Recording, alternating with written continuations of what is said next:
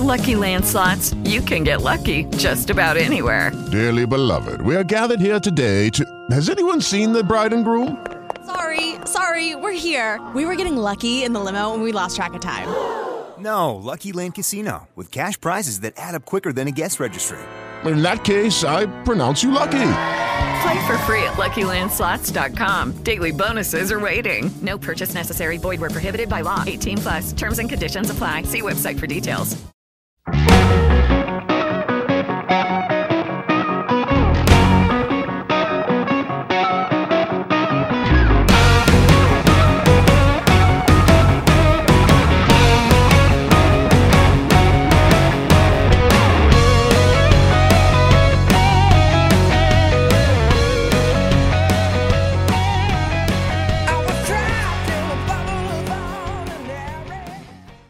What's up, everybody? We're back with Sooner Nation, the online podcast for Heartland Sports, heartland-sports.com. I'm Matt. He's Rich, talking about uh, a fun first weekend in college football. I'm going to ask you to forgive my voice right off the go. It's not because I screamed and cheered and yelled at my television all weekend. I've been fighting a head cold. Um, there's so much to talk about. Going back from last weekend to coming into this weekend with Oklahoma Ohio State game. But the most important thing I need to know from you, first question of the day is the new podcast music. Are you in or out? Because I'm getting mixed reviews from you on this. For, from me? Yeah. Are you crazy? No, I'm. I'm want to know. Are you? I told you. I told you I was digging the tunes Because- that that was when you showed it to me. yeah, but then like, week. and yesterday in conversation, you were like, "Yeah, it's not really what we talked about last week." That's not what I said at all. It is. Go back Isn't- and look. I, I am gonna go back and All look right. because Um, what what it should have said was it was exactly what we talked about last. no, week. that's not what it was. So, I've been sick and on cold medicine, so I could have read it wrong. But I can't look at my phone because we're doing Facebook Live. So here here we go. Did you listen to the bumper music Yeah. from our podcast? Uh-huh, and you said, I said yes. It was exactly what we spoke "Oh, I thought you said not office. exactly." My bad. Okay, I, I I forgive you. And okay, I'll forgive you. Oklahoma uh, just destroys UTEP 56 to seven. Definitely got thoughts on that. Uh, Oklahoma State. What that that game was that what you expected at Oklahoma State Tulsa, or was that more impressive to you than what you expected? Judging Forgive us for talking about OSU first, but judging by my score prediction, it's exactly what I expected. You know, I had said 49 to, to 27. The score ended up being 59 to 24. I thought Tulsa was going to put up some points. There were some question marks defensively. You lose um, a really good guy along the defensive line for Oklahoma State, and the question was how good would they be at stopping the run? Knowing Tulsa's very capable of running the ball, I was more so looking at how would would Tulsa test them passing wise, and I think Oklahoma State secondary absolutely held up. I think um, their Tulsa starting quarterback averaged five yards per pass attempt or per pass play, um, which is a very respectable number. It was that 244 rushing yards that they gave up that could be cause for concern when they see some of these bigger offensive lines. Looking at a um, a couple of teams, Texas, Oklahoma, um, Kansas. Should I mention Kansas? In, in why not, man? Um, They've got I'm a better just- record than the other teams. In the like Big I'm saying, I'm just Look at I'm throwing out a couple teams here in the Big 12 who I think should be able to run the ball at a, at a high level. Whether they actually do or they don't is a completely different story because we haven't seen that from at least Texas and Oklahoma at this point in time. Well, I, I think, you know, and we talked about it in our last po- podcast. When when Tulsa doesn't know who their starting quarterback is, as a defensive coordinator, what that means is you're going to play to stop the run and make a quarterback beat you. Right. And Tulsa just didn't. I mean, I, I think Chad President has has potential. I, I, I mean, there were some things there that were impressive. Um, and he's not true. I mean, he's not a like a true rookie in that he's never played college football before, but he's never made a start. And and it was evident that it was his first ever start. And it's you know got everything from the chemistry issues to whatever. So I, I think what I guess what I'm wondering is is Oklahoma State really that good against the run, or is it because of who their opponent was? And unfortunately, we won't know that for a couple of weeks because they play at South Alabama this week, and then they go to Pittsburgh. And I don't think Pittsburgh is as good as they were last year, and Oklahoma State beat them in Stillwater last year. But I was impressed with Oklahoma State. I, think you look at the the one turnover Mason Rudolph had. That's and that's just trying to get out of his area of expertise. You know, he's trying to uh, extend a play, but he's not a scrambler. You know, he's a pocket passer. That's why the NFL really wants this guy because of his pocket presence. He should have thrown that ball away. Instead, he gets hit and fumbles it. Um, but still, I, I just I, I, think I think oh I, for me, everybody in the Big Twelve played their part this weekend, including Baylor, including Texas. We'll, we'll get back to that when we go to the rundown. Funny. I'm serious. Well, I'll, I'll prove it to you here in just a minute. Um, UTEP, Oklahoma, 56 to seven over UTEP. You know, everyone had said that the transition from Bob Stoops to Lincoln Riley was um, was smooth. I, I, think that played out on Saturday. Yeah, I, I mean, it's when, when's the last time in, your recollection When's the last time you saw an Oklahoma team have that impressive of a season debut? During transition? No, just in general. Last year they lost a season opener to Houston. Mm-hmm. The year before they played Akron in what was a very sloppy game where the, the offense kind of sputtered out of the gate. I mean, it's been a couple years, at least three years since they've had that. They've looked that crisp in a season opener. Now they looked crisp at times last year throughout the season. I mean, going all the way all the way through the Sugar Bowl. But to start the season like that, I mean, Baker 19 of 20, really that that incompletion was was due to I'm, I'm just going to throw it out there. It was a pass interference. I mean, he should be 19 for 19, but you know, for Baker to be perfect and, and when you when you consider the that even give him the, the one incompletion Let's make it an overthrown pass or a drop, okay? But still to have that kind of efficiency with a brand new crop of receivers, because going into the season, what, what were all the pundits saying? Best offensive line in the Big 12, best quarterback in the Big 12, Heisman finalist, but we don't know who the running backs are going to be, and we don't know who the receivers are going to be. And that's what's going to hurt OU. Baker goes to Twitter and he defends the honor of his receivers, so to speak, and then he kind of let them do the, the talking for themselves.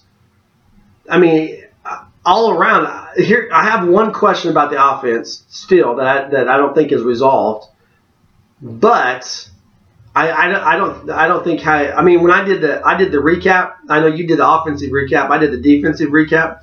I didn't go position by position. I just said A's across the board because both sides of the ball were smooth. I mean, you, you couldn't have asked for more, could you? Well, I mean, they did give up the touchdown. And I, I fire read, Mike Stoops. He's the worst I, ever. I, I read your recap, your recap, and there is for sure when you have an experienced guy like Matthew Romar not on the field, it can lead to trouble, and, and that's exactly what we saw. So you see the implementation of him once again. That running attack kind of sees. I mean, they really slowed down. Am I am I wrong? in saying that, especially after breaking that long run. Um, so yeah, with Oklahoma, you're talking about the transition. You're talking about Lincoln Riley taking over, and, and I do expect it to be very smooth. Um, partly because the coaching staff is the same. We're not seeing two brand new coordinators step into into those co- coordinator roles for the right. very first time. Lincoln Riley's still calling plays. Mike Stoops is still the defensive coordinator. Things hadn't changed, and there wasn't this giant overhaul that we typically see when a transition happens. So I know we haven't talked or thrown out anything from Ohio State, but I have read um, where Urban Meyer has said this really Oklahoma is not a different team to prepare for than they were last year. It's not a difficult preparation week because it is those same play callers. Um, and so, to an extent, I, I agree with him. Um, there will be a little bit more freedom for a guy like Lincoln Riley on offense to not have to check everything. It's what he says goes. Um, I assume Mike Stoops has that same capability or that same freedom moving forward. But of course, we will get there. So, transition wise, yeah, I agree with you. Things went smoothly. Well, of course, they're the same team. I think they're a little bit better uh, defensively than what they were last last season. Um, but maybe they're not quite as uh, after we've just raved about them. Maybe they're not quite as efficient offensively.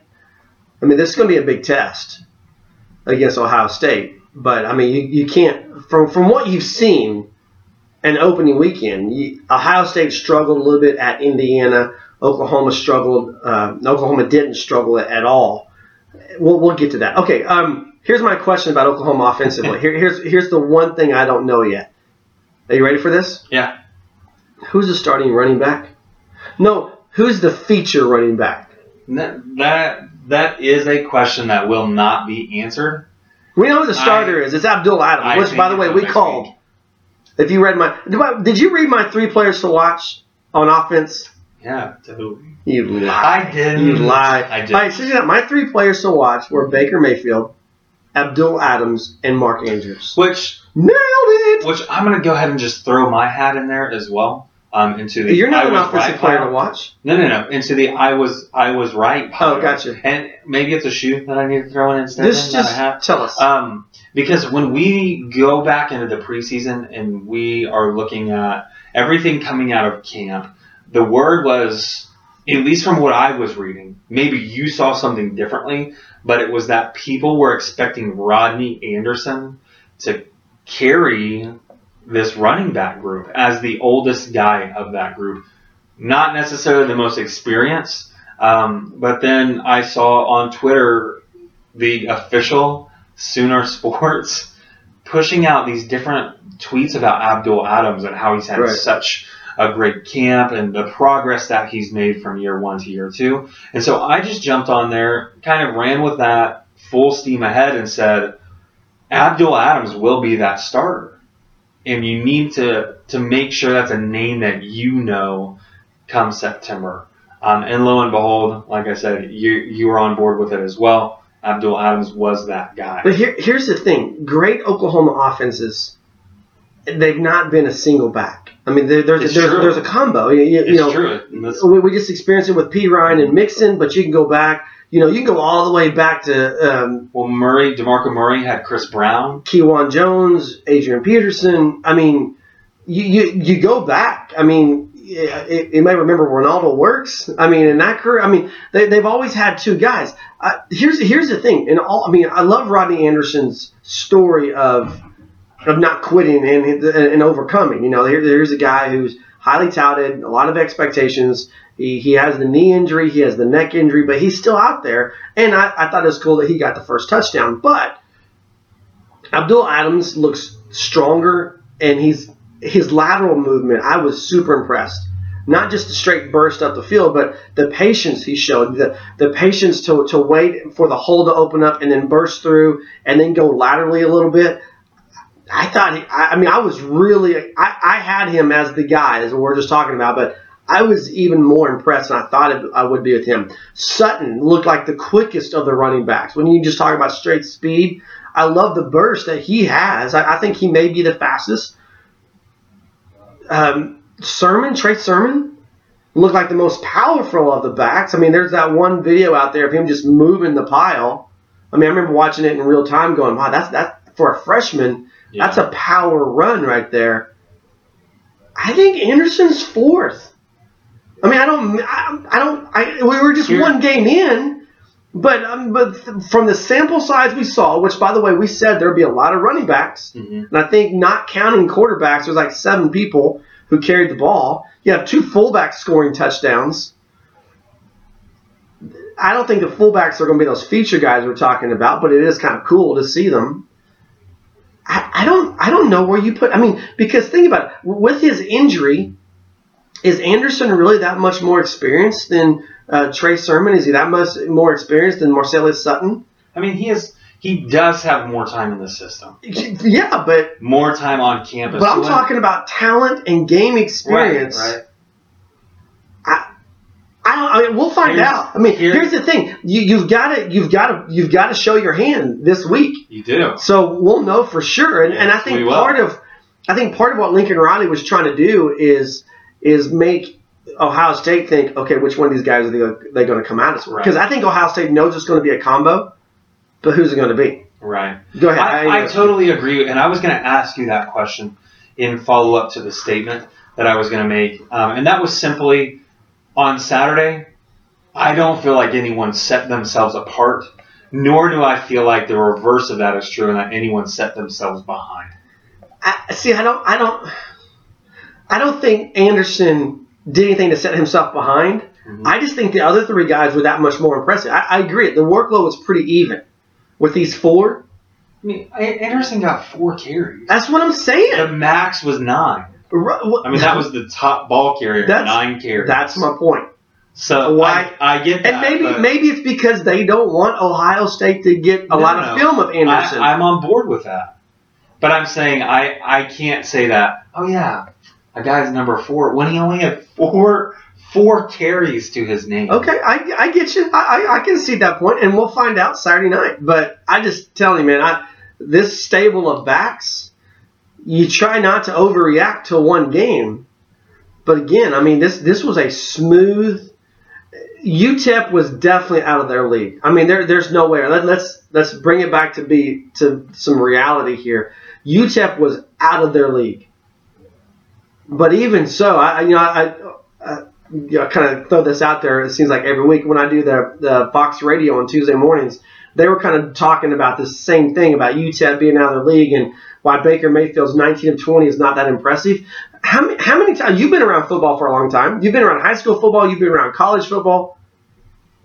How many times in pregame warmups does a quarterback not complete 19 of 20 passes? I mean, I mean, think about it. How many times, even at OU, when they're doing those pregame warmups, you see guys drop balls. Yeah, especially when they start moving towards the fades or just these these deeper routes and warm ups. Yeah, absolutely.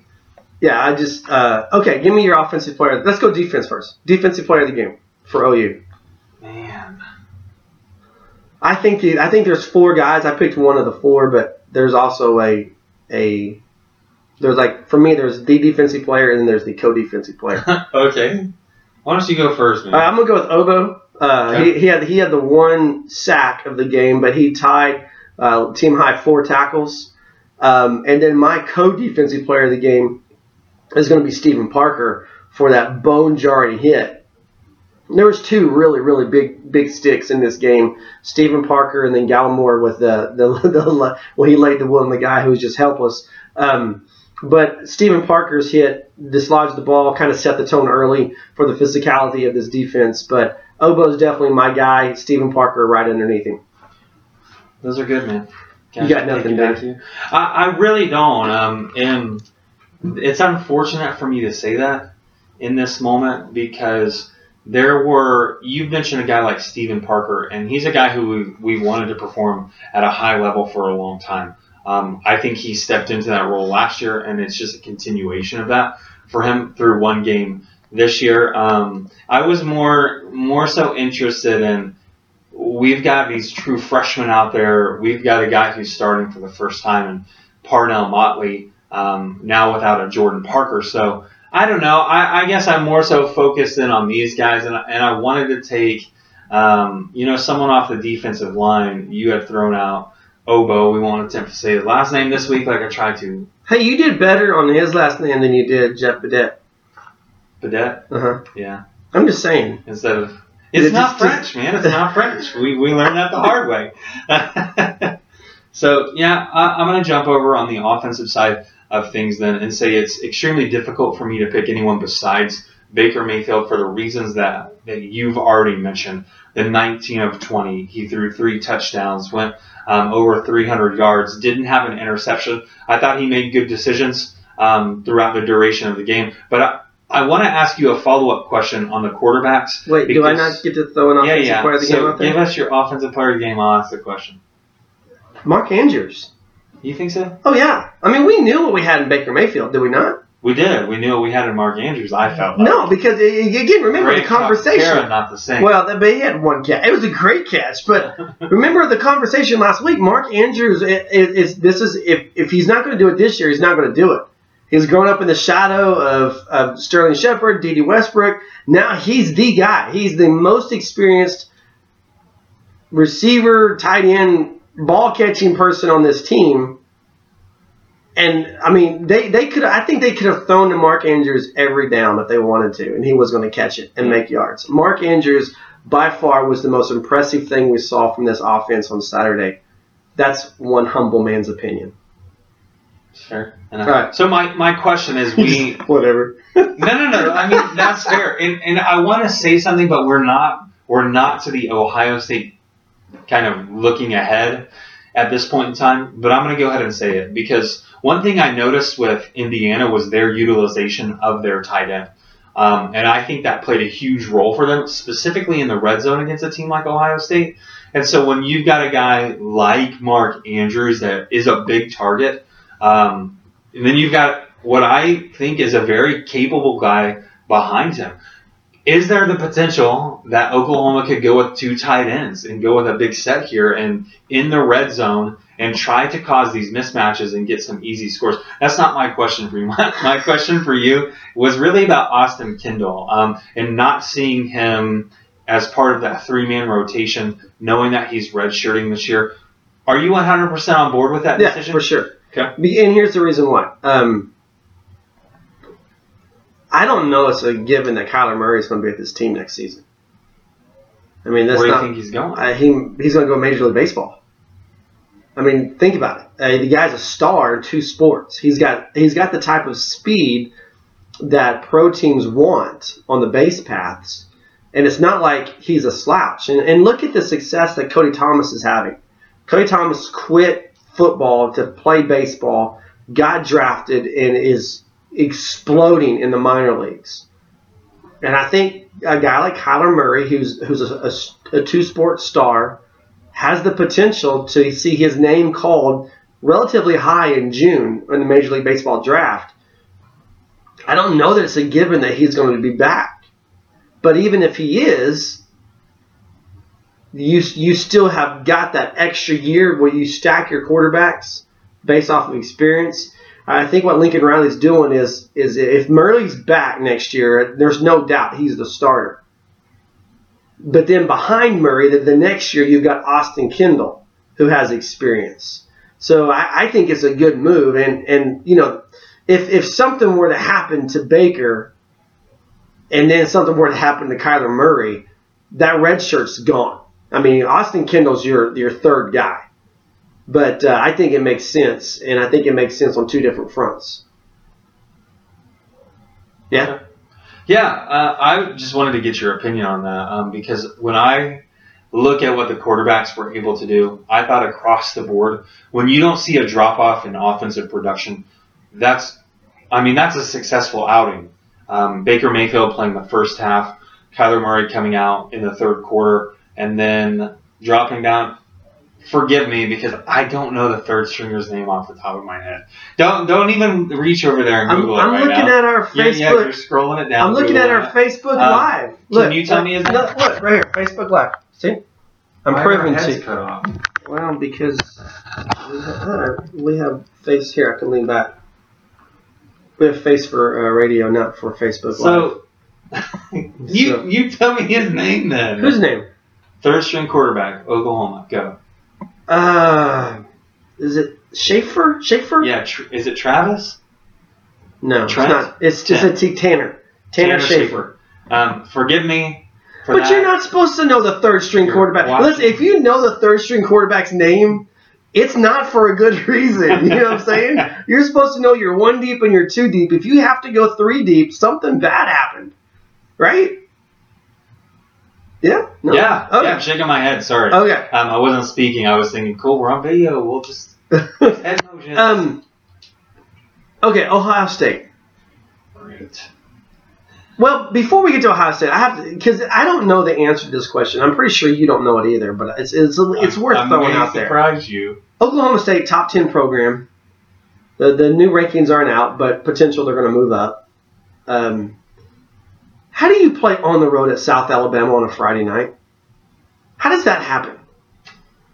I really don't know. You're a top ten program. I really don't know. People have you preseason Big 12 champion. They've got you in the playoff. You've got a Heisman contender in Mason Rudolph. This is a program that continually tries to promote themselves as being one of the premier programs in the Big 12. How do you play on the road in South Alabama on a Friday night? I mean, I, I, I mean, I, I look. I, I know Oklahoma State. Oh, there you go. You just bashing us because you're a Sooner fan. I, I feel like I've done a pretty fair job at covering Oklahoma State football. I feel like I've been pretty uh, kept my bias aside. How do you play on the road on Friday night at South Alabama? I get it. I mean, I know Tulsa, and this is what OSU fans are going to do. Oh, oh, you played at Tulsa? Yeah, an Because- opponent. Tulsa is a recruiting hotbed for the state. There's more talent in Tulsa, in just that general area, than any other location in the state. So of course you're going to go to Tulsa and play. And if it's a Friday night, it's the only show in town. Yeah, you do that. It makes sense. Who are you recruiting in South Alabama? Why are you going to South Alabama? You can't say that's a recruiting trip. Why? I mean, Boone Pickens likes to talk about how much money. He, he has no problem bragging on the money that he's put in to this program. And, and it's evident. You look at the stadium, you look at the uniforms, they're spending Boone's money wisely. Why did no one offer to buy this contract? Why did no one say, we're going to give you $600,000 to come to Stillwater? I, I don't have an answer for you. elite teams don't play on the road at South Alabama Apparently on a Friday do. night. No, they don't. They, they don't. Okay, sorry. That and that's all we're going to say about South Alabama and Oklahoma State. That game's that's one of those games that's not even worth covering. Um, Oklahoma State, Oklahoma at uh, I can't even talk now. Oklahoma at Ohio State. Um, I think there's two big keys here in this game. Um, I'm, I'm not a big fan of the quarterback comparisons. I think Baker Mayfield is a better quarterback than JT Barrett. I think JT Barrett um, is a is a decent quarterback, but it, if you if you had it's it's third and eleven with a game on the line, and you know everyone in the stadium knows you're going to pass the football. Who do you want in the pocket, JT Barrett or Baker Mayfield? That's easy. It should be. Because I'm completely in agreement with you that it is Baker Mayfield. So I think I think you got to give that advantage to Oklahoma. I was I was really impressed with Dobbins, the freshman running back. I don't know how much of that. It's kind of the same thing with UTEP. I don't know how much of that was just Indiana being not a great football team, and how much of that was really the talent of Dobbins. And then they're going to have Mike Weber back. I, there's two things I think are, are going to be the key to this game for Oklahoma. If they want to have, stay in it, have a chance to win, the first thing is going to be turnovers. You just absolutely can't turn the ball over. And the second thing is going to be the battle at the line of scrimmage. I, I think Oklahoma's offensive line versus Ohio State's defensive line are going to be the best thing to watch. That that is the marquee matchup. Um, you know, Baker Mayfield, J.T. Barrett, whatever. The matchup to watch is the Oklahoma offensive line versus the Ohio State defensive line. Those are the key the key things. If Oklahoma can if Oklahoma can limit turnovers to zero, if they can win that battle of, line of scrimmage, particularly with their offensive unit, I like their chances. I like their chances of being. I, I don't think this is going to be the blowout game that we saw in Norman last year. And if it is, I'm, I hope I think you'll agree with me. If it is the blowout game we saw in Norman last year, then it doesn't bode well for Oklahoma for the state of this program being a year later. Does that make sense? Mhm. Thoughts? I think, as you've mentioned, the biggest matchup is is going to be that battle at the line of scrimmage. Um, Oklahoma being touted as one of the better, if not the best, offensive line, not only in the Big 12 conference, but also in the country. And then you look at Ohio State, what they're capable of doing. Um, if last week was an indicator of anything, it's that they they showed an extreme capability of being able to shut down a, a running attack um, and force the quarterback to beat you. Because when I when I look at that Ohio State Indiana game, and that was not a game that I had the opportunity to just sit down and watch in its entirety because of other games that just so happened to be going on at the same time. Um, I noticed instantly that the quarterback in Indiana was throwing, throwing, and then throwing some more. Um, and so when you look at a team that was, for lack of a better term here, almost one dimensional, um, and that they were still able to compete. I mean, he threw for 410 yards. I think you're getting a better quarterback in Baker Mayfield. So it will be interesting to see that line of scrimmage. Can they get pressure on this offensive line using those big physical defensive ends that Ohio State possesses? Are they going to be able to rattle a guy like Baker Mayfield, who is a senior this year, who's played on the road in some some pretty um, loud places, as well as in what, what we like to call violent territory? Um, that's not the term I've ever used before. But there Well, it you is. said we like to call it, and there Yeah, you, I, I, mean, was I was trying to buy myself some time to think of the word, and it just never came to me. So it's out there now. There's no taking it back. Um, besides, it's on the, Facebook Live. it is, and that's beside the point at this point in time. Um, I just, I really do think what what's Oklahoma going to bring rushing attack wise? Are they going to be able to gain some yardage? Are they going to be able to keep this defense honest and then open up the ability for the Baker Mayfield to Mark Andrews connection? Um, are we going to see these other receivers? I don't think Ohio State secondary is is as good as it has been in the past, and and maybe that's a misjudgment. But just at first glance, looking at what Indiana was capable of doing, it's hard for me to instantly put this stamp of, "Yep, their secondary is top notch." I mean, that was 410 yards. Yeah, I, I, I definitely don't think that the Ohio State secondary is what it was uh, last year. But a, again, you, you got to you, when, when you look at if there's an advantage that Oklahoma has after looking at the first weekend, is that Ohio State had to tip their hand a little bit. You know, Ohio State tried to come out and play just vanilla football against Indiana, and they couldn't do it. So they had to offensively and defensively make some more than just minor adjustments. Oklahoma didn't have to do that. So I think Oklahoma has a little bit of an advantage there in that Ohio State was forced to tip their hand. That said, once you start running stunts and blitzes and all that stuff with your with your defensive front seven, that can help a secondary look a lot better.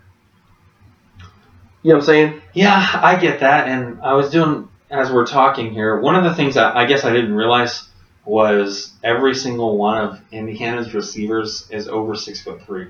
Right. Um, so it's a it's a unique challenge that you see from Indiana. I don't know that I would compare them just across the board, but talent wise, Oklahoma's got it. Um, and looking at the receivers, that was one of the question marks coming into the season, specifically on offense.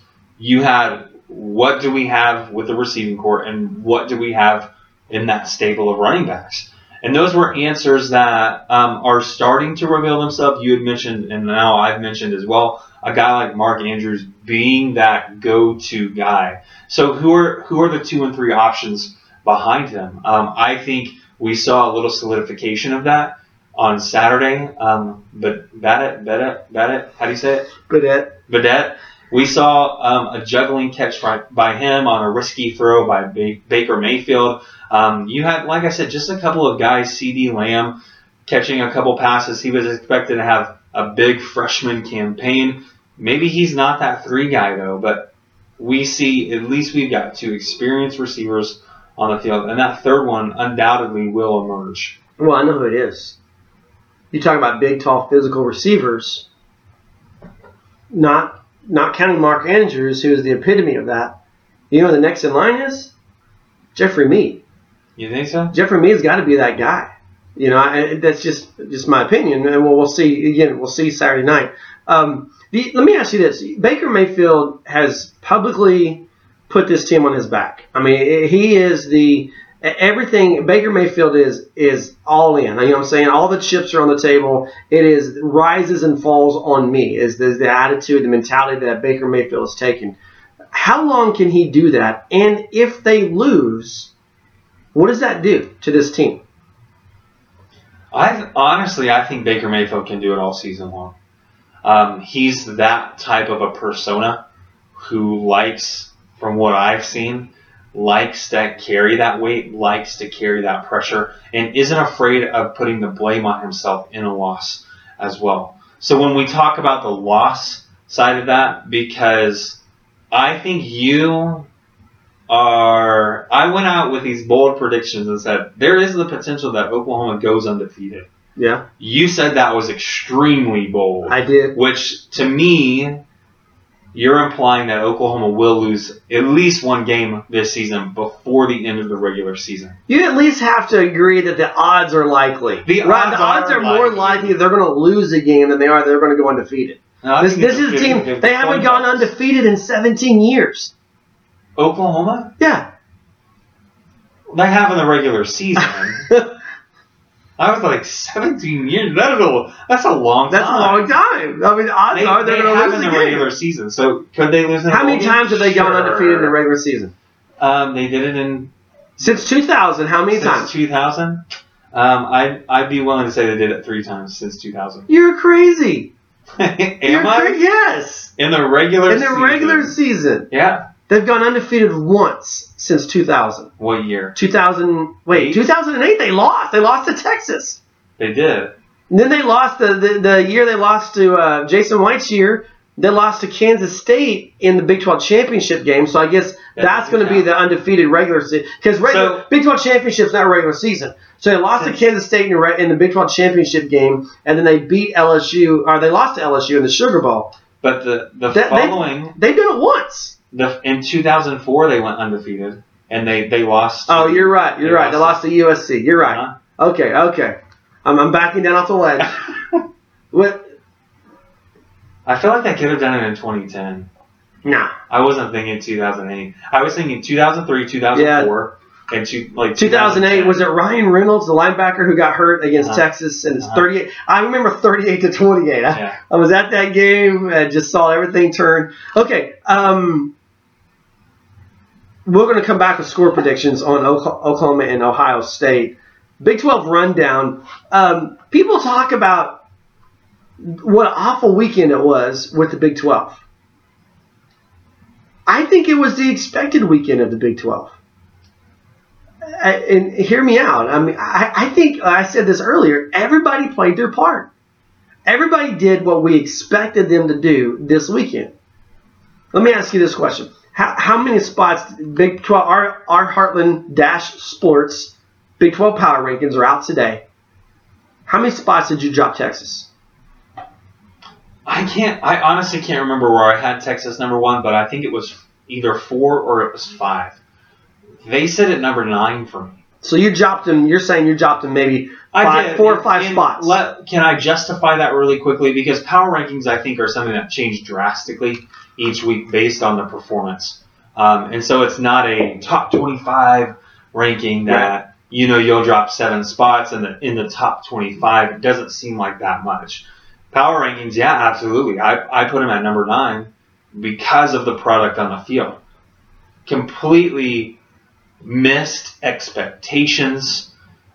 You look at, I mean, they've got an All American on the offensive line. Who was terrible? Where was the rushing attack? Connor Williams was terrible. People talk about going into the season again. Maybe some homework. I'll, I'll be way more biased against Texas than I will Oklahoma State. People talk about uh, Orlando Brown, Connor Williams, two best tackles in the Big Twelve, and they're, oh, you know, Connor Williams is, is that much better than Orlando Brown. He'll be the first. That- I'm telling you, that's all. I know, I know, and that when I look at anything like Todd McShay, Connor Williams goes before Orlando Brown But- in every single one of them. But Connor Williams was terrible. The, the Texas' first offensive score of the season called back because Connor Williams is holding. That the Texas up front, offense and defensively, were atrocious. So it's not only that though, because I I agree that plays right into where was the rushing attack, the lack of. But where were the receivers? These receivers that were supposed to make these defenses who were sucked into the rushing attack pay. I, I didn't see any of that happen against Maryland. And Texas was an 18 and a half point favorite when that game That was opened. easy money. It was. easy money. It was. we did our, our Friday locks. I Uh-huh. think every single one of us had Maryland. We saw those points. We're like, yep, give me the Terrapins. And like I said, my, my reasoning is what has Texas done? It is when I look at not only the Friday locks, but, but the power rankings, it's what have you done for me lately? But see that, and that's why, that's why I say it's not that big of a deal. L- losing to Maryland? Yeah, because everyone's overreacting. I mean, think about it. The, the pollsters had to overreact because they inexplicably put Texas in the top 25. Right, which was So you have to overreact. Oh no, it's the Big 12's terrible because Texas lost. Texas losing has been a thing for four years now. I mean, think about it. When's the, you have to go back to 2009. You mean Mack Brown? You have to go back to 2009. Even before Mack Brown left, Texas losing was a thing. They started. You yeah, have to go back to 2009 to find the last time Texas was relevant in college football. Do you realize that? That's almost a decade. The last time the Longhorns were relevant in college football, 2009. Well, and so they because they lose at home to Maryland, all of a sudden it's a big deal? No, it's not. Anybody who covers this conference that's not wearing the or the burnt orange glasses knows Texas is not good. Matt, Matt, it it is a big deal. No, it's not. Why they were in the top twenty-five? You've mentioned, But that. they didn't. But no, but but the okay, big deal, sorry. the big deal, and I think Tom Herman alluded this post game was that everyone thought new coach, fairy dust, wins. Okay, I'm glad you brought that up because that's Tom Herman's fault. When's the first time you heard Tom Herman say, "We don't really have the guys to win"? who's gonna say that though? You don't I mean, say it after you lose. Who is literally gonna come out and say that? You don't say it after you lose. You say before you went, look, guys, there's some lively expectations on our program. We need you to be patient. What you're going to see from our team is you're going to see character, you're going to see heart, you're going to see effort. That, that I'm on board with. You're going to see that. But please be patient as we develop these guys. That's what you say preseason. You don't buy into the, hey, you're Texas, you're burnt orange, you put your helmet on the field and people cower. You don't buy into that. And then when you lose at home, say, oh, I don't have any pixie dust. I can't make these guys good ball players. You're going to have to be patient with this. What? you know what you just did? You just threw your entire team under the bus and said, they're not any good. I'm the head coach. I'm the guru you thought I was, but I had nothing to work with. The, the biggest problem for Texas, and going back to your, they've been bad for a decade. Texas hasn't had a quarterback for a decade. Texas hasn't had a quarter. You, you're right. They haven't. You, you, you- I was thinking about that just the other day. You remember when Garrett Gilbert was the answer for Texas? Yes, Holy cow! How long ago was that? a long time. David Asher? Asher or just Ash? Oh, Ash. Well, yeah, Yeah. David Ash. See, no, Asher's can't even much cooler, but can't even remember his Ash. name. Um, okay, do you know how far I dropped Texas in the power rankings? One spot. Nope. I didn't drop them at all Why? because they did what I thought But, they would do. on, where did you have them initially? I had them at six. Okay, because I'm thinking that you had them five and six. I think is very reasonable. That's where they belong. They're probably the sixth best team in the Big 12. And, and, and the reason I didn't drop them any lower, because I looked at the teams that were below, and I thought, could Iowa State beat Maryland? No. Could Kansas beat Maryland? No. Could Baylor beat Maryland? Absolutely not. I looked at all those teams that were below Texas, and I thought, they're not going to beat Maryland either. And I'm definitely not going to reward a team for, for beating an FCS school. I, I, will, I will punish a team for losing to an FCS school. That's why Baylor's number 10. good. Good. I was going to ask you that. Yeah, you lose to FCS. You're, you're. But by the way, again, the, everyone playing their part. Do you do you remember what I said about Baylor last week? No. I said the one of the top the top battle is going to be Oklahoma Oklahoma State who wins this conference. The second battle to watch is Baylor Kansas who finishes in the basement. Remember that? And I said that Kansas probably won't be last. I, said, "Ah, someone's going to replace them. It's going to be Baylor. Everyone played their part, Rich. Oklahoma, Oklahoma State clearly uh, identified themselves as the two best teams in this conference. Agreed. TCU, Kansas State identified themselves as the, those potential uh, guys that could bite you, right? And I, I moved TCU up. Yeah, I was going to ask you about that because you Uh, weren't on the TCU. I, I wasn't, and and that a lot of that, like I said, was because of of what's his real last name? All I can think of is Kenny Trill. What's his last Hill. name? Ken, Kenny Hill.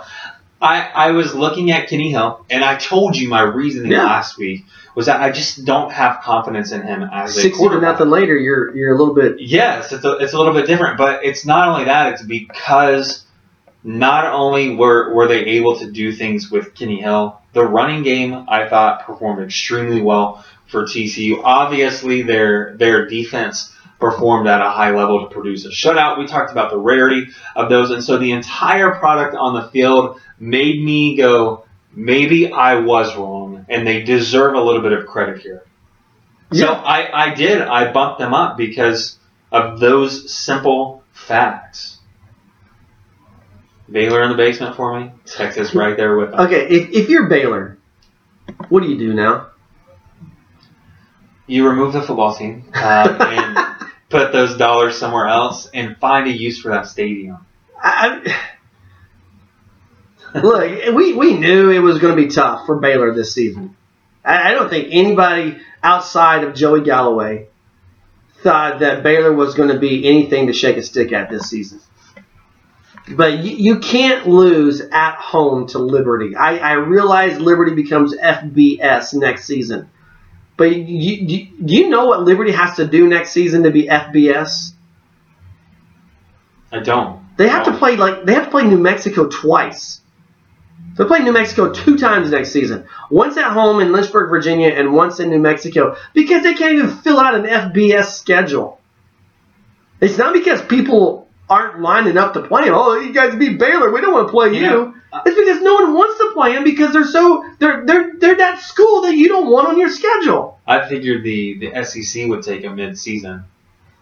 Hey, there, there's So chance. line 'em Hey, up. listen, listen. you- These these pundits need to be careful. There's opportunity this weekend for the SEC to have a loss to an FCS school. Just hear me out. Mark that down, and we'll talk about it next Tuesday. Okay. But don't be shocked. Oh, by the way, we'll, we'll programming note: we're Monday next week, not Tuesday. But don't be shocked if you hear of it or see whatever, however you keep up with scores on Saturday, if you see the SEC drop an FCS game next week. And then I'm, I'm curious how the spin is. But everyone's talking about how the Big 12 is so terrible. I think the Big 12 proved it's got four contenders. What happened to the top team in the Pac 12? USC barely survived. The top team in, in the Pac 10, or the Big 10. Ohio State struggled for a half. out of the gate. Finished decently strong. the top contender for the ACC, Clemson rolled. Top contender for the SEC. No, no, no. The top contender for the, the ACC is Florida State. No. Yes. No. Easily. If, Well, if they were before Okay, Saturday, okay. they're done now. Okay, I will say this. Um, without Francois on the field, they take a, a huge. I'm a huge firm believer. backward. I'm a firm believer. You're top dog until someone knocks you off. Top dog. Then this is why I can't believe you got OSU number one on your power rankings. Oh, you top dog. Back to back Big 12 champs. That's okay, man. Someone's got to knock them off for You them know, not to be top dog. If Clemson. Oklahoma gets a win this week, that changes. Clemson top dog in the ACC. Until someone knocks them off, they are top dog.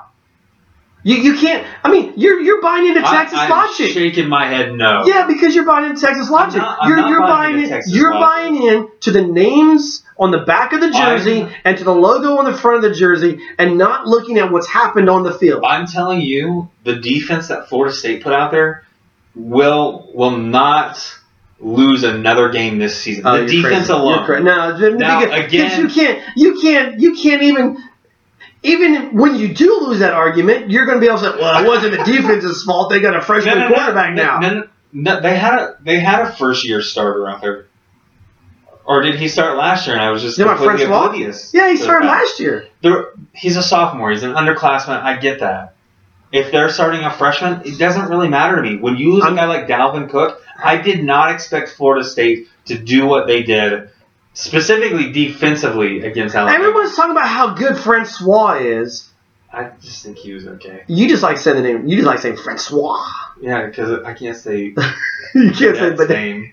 But here's the thing: everyone's talking about how good Francois is, and then oh man, Florida's terrible now. Be, uh, Florida State's terrible because he got injured. But by the way, Florida really is terrible. But anyway, Florida State's terrible because they have no chance. I don't. I don't. Are we that. forgetting the fact that on back-to-back plays, he threw interceptions?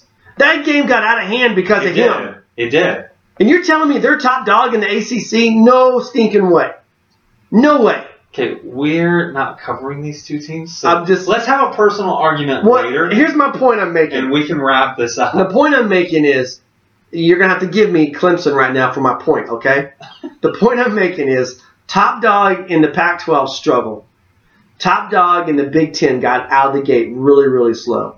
Top dog in the ACC rolled. Top dog in the SEC rolled. Top dog in the Big 12 rolled. But the Big 12's terrible because Baylor and Texas lost. Baylor and Texas did exactly what they were expected to do it's not a terrible conference because that that's like saying that's like saying Indiana lost, so the Big Ten's in trouble. No, Indiana was expected to lose. Baylor, Texas were not expected to be contenders, and they proved on Saturday that they're not. You got to be careful that you don't overreact to Texas losing. Is I guess is the point I'm making. This team that hasn't been relevant. Losing has been a thing in Austin, Texas for four years now, five years. Still is. New coach. Same program. By the way, I do I do want to I do want to Yeah. I just I just want to say um, I do believe in Tom Herman, but I, I I think he's a good coach. I think he has the potential to be a great coach, but I think he made a huge mistake by not owning up to any of that loss on Saturday. By just saying I don't have magic pixie dust. That that is not if if I'm a player for Texas and I've been told from day one, hey, it's us. We're a team. It's us against them. The world is against you, but we are together in this. And then I hear my coach say, look what you gave me to work with. I don't have magic, magic pixie dust to make these guys better. He's just separated himself from the team. He cannot say any longer it's us. Now he has to say it's you guys. And I'm I'm curious what that locker room scene is going to be like the next time adversity rolls, because it's coming in two weeks. Um, okay, Big 12 rundown this, this week. Um, Oklahoma State at South Alabama. I don't care about a score prediction here. I just want to know is Oklahoma State going to cover the 28 points? They should easily. Yeah, I, I'm with you. All right, And I think go ahead. I, I know we're not going to have a huge discussion on this, but I think it's a very similar situation to what Oklahoma did with UTEP in that there's a lot of backups playing at the start of the second half. Yeah, for sure. I, you have to because the next week, you, the next game, you got Pitt. Uh, Charlotte, Kansas State, not worth talking about. You know, one team we haven't talked about, but again, they were where I thought they were. I didn't punish them. West Virginia at home against East Carolina. I think this actually is going to be an interesting game. But I, I thought West Virginia, they they they lost, but I thought they exceeded my expectations. Either West Virginia was better than I thought they were going to be defensively, or Virginia Tech's worse than what everyone thought they were going to be offensively. And I think Justin Fuente is a pretty good coach. Offensive, I mean, he's a good offensive mind. Look what he did at Memphis. Um, I think West Virginia is better than I expected them to be. The only thing I'll say about Virginia Tech was all of the news that was being written about them was about the defense. Um, and then you know how you get this glorious comment section where everybody lets you know what you've done wrong. People were pointing that out and saying, "Cool, so we've heard about the defense. We've heard about how good this Virginia Tech defense is. What what do we need to know about the offense? What is available? What weapons are there?" And so I think it was I, I wouldn't say Virginia's West Virginia had the greatest defense. Um, I think it was Virginia Tech may not have the greatest offense, and so those two things going head to head. I will say with West Virginia, I was a little bit in the second half impressed with Will Grier Mhm. and the long ball that he was throwing. Um, that can be very dangerous in the Big 12. He's just got to develop that. third third most impressive performance uh, by a quarterback in the Big 12. You you got any given order. I'm going to put Baker and then Mason Rudolph. You're probably going to flip those because you're an OSU homer. Um, but uh, who's next? Man. Jesse Ertz or Will Grier? I I, I, think Jesse Ertz had the best quarterback performance of the weekend that no one's talking about. I agree. Um, and the reason being, Jesse Ertz completed 10 passes, 330 yards. 333 yards. And what was it, three touchdowns Yes, or four? three. I'm pretty sure it's three. That's ridiculous. I mean, Thirty percent of his passes Okay. were for touchdowns. He If- averaged thirty-three yards per reception. if you want to say QBR and you want to rate it on that, Jesse Ertz was would have been number one, hands down. But I put him at number three, and then Will Grier. We'll- we'll I mean, it's difficult to say a guy had a great performance. Yes, you can look at it as an individual standpoint, but his performance didn't help him win. Well, that's true. That's true. But I I think some of I that mean- I think I think the receivers did more to help them lose than Will Grier did. I think Dana Holgorsen lost in the game Daniel Holston with melted his down. his sideline warning. yeah, but it, the same thing happened at Virginia Tech. I know, but it wasn't as crucial. That's true. That's true because they mean- were. It was like third and one when Holston Yeah. got his Uh-huh. right. yeah, because that Yeah. guy ran backwards, Mhm. which is stupid. Yeah. Well, whatever. Yeah, and then all of a sudden it was third and thirty. Yeah. So Yeah. whatever. Um. Yeah. True. I. I. But I think West Virginia still has some some big question marks at the linebacker position, but they were they were better than I, I thought. was I thought Preston could have been a Big Twelve caliber in the second half. The way he played in the second half against Virginia Tech, Mhm. Preston was extremely impressive. All right, well, we'll see. East Carolina, I think West Virginia wins that game. You, you, any any I- different no, thoughts? I agree with you. Here's the big game. I mean, I'm, I'm, I say this seriously because because again because everyone wants to talk about the the bottom half of the Big 12. I guess that's where everything's determined. Iowa at Iowa State. The Cyclones impressed me hmm with their win over Northern Iowa. Not that they won, but the, the, the fashion in which they did. Do they have a chance at home against the Cyclones? That I don't know. Against the Hawkeyes? That I don't know. I, I think I, I'm just saying if you're going to say Baylor and Texas losing are indicators of, of the state of the Big 12, then you got to say that if Iowa State beats Iowa, then the Big 12 is okay, right? Don't you have to say that? Because it doesn't matter what the top does. Am I beating a dead horse here? You're, I get your argument. Um, I mean, it's something that when we look at the SEC, it's very apparent there as well. The top team is Alabama, and then there are contenders below them. But every year, the SEC, the reputation of the SEC, is based upon what Alabama does and Alabama alone. For sure. That's why I'm saying it's a hypocritic argument. It is. Thank you for seeing my side. I've got your back. I'm there. San Jose State, Texas, Longhorns rebound and get their first win of the Tom Herman era. Uh, I'm curious at how clean of a game this is going to be for the Longhorns. They've got a lot of work to do on both sides of the ball, particularly up front, and then with those linebackers. Just San Jose State FCS. no, no, they're a division. How have they They're- played two games this season? I don't know. They maybe they started early. um, TCU Arkansas, another big game. Big 12 SEC. Um, I, That'll be that. That'll be a good game. I'm going to be looking in there. Who, do- who do you got in that game? um, I'm, I 60 want- to nothing over Jackson State. I think it's going to be an extremely close game. Let me start off by saying that, and I think it's going to come down to whoever has the ball last. I'm going to go ahead and give TCU that edge and say that they win by a touchdown. I think Arkansas is better defensively. TCU is better offensively. I can't stand Arkansas's coach, so I'm not even going to mention his name right now.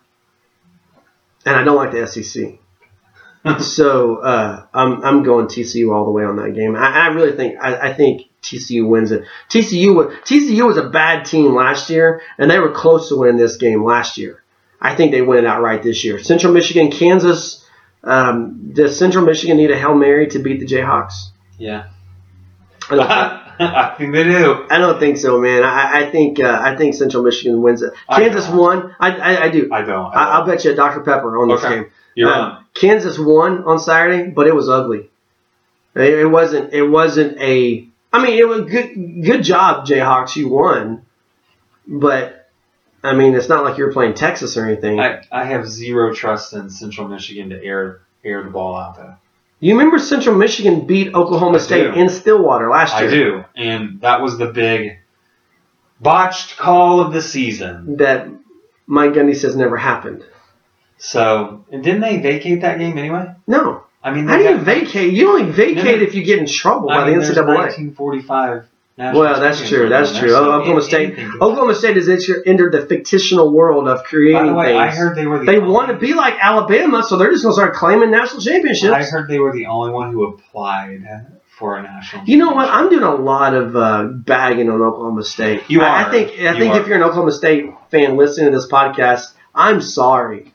I have not been kind to you today. Hey, and- they're, they're number one in my power rankings. but Richard has them number one in his power rankings. Um, okay. Um, seriously, I mean, we usually don't talk about these games, but we have to. Texas San Antonio against Baylor.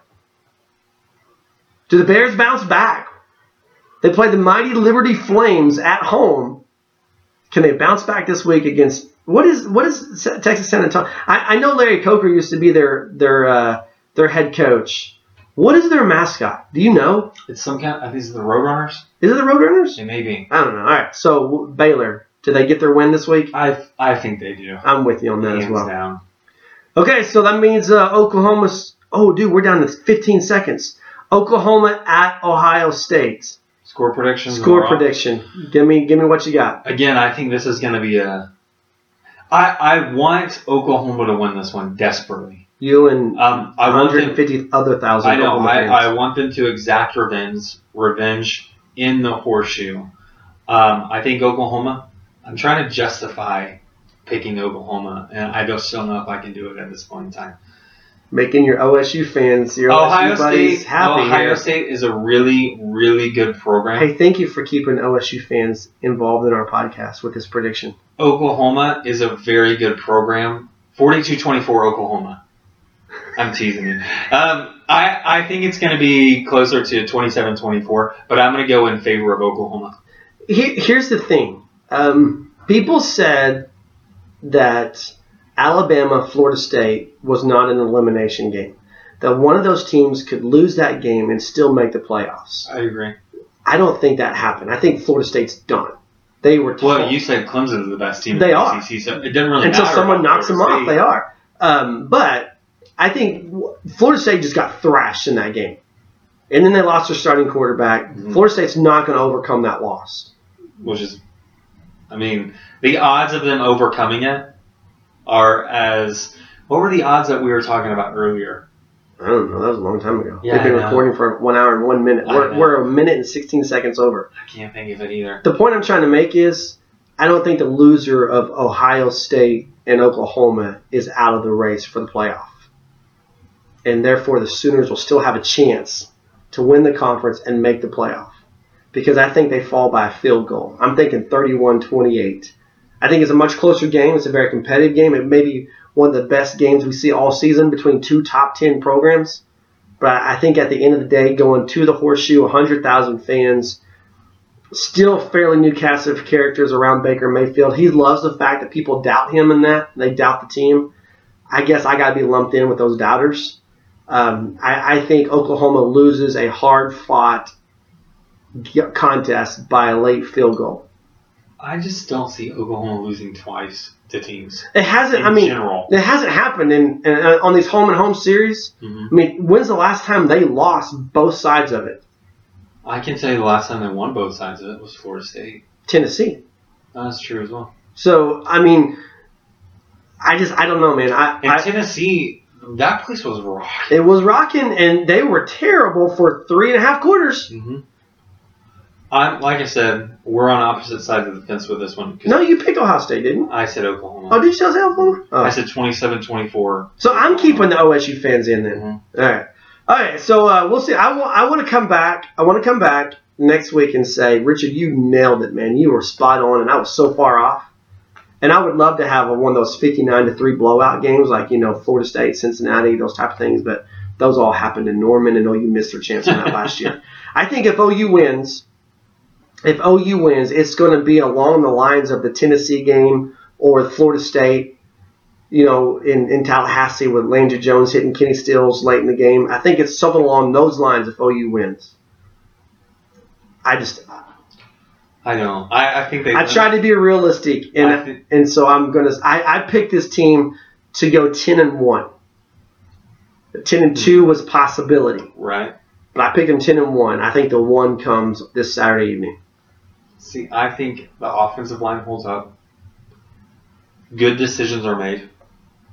Interceptions, turnovers are kept to zero. And we see the, the rushing game actually begin to take form of what we should expect for the rest of the season. All right, well, he's Rich. I'm Matt. The Sooner Nation podcast. Check us out, heartland-sports.com. Uh, lots of coverage, even for Oklahoma State. We have good coverage. Our, our man Zach Lowe does a great job uh, recapping and pre- previewing things. Uh, we'll be there at the website every day this week. Looking forward to hearing back uh, your comments, thoughts, questions, suggestions on the podcast. Please feel free to share. Take care. Have a great week, everybody.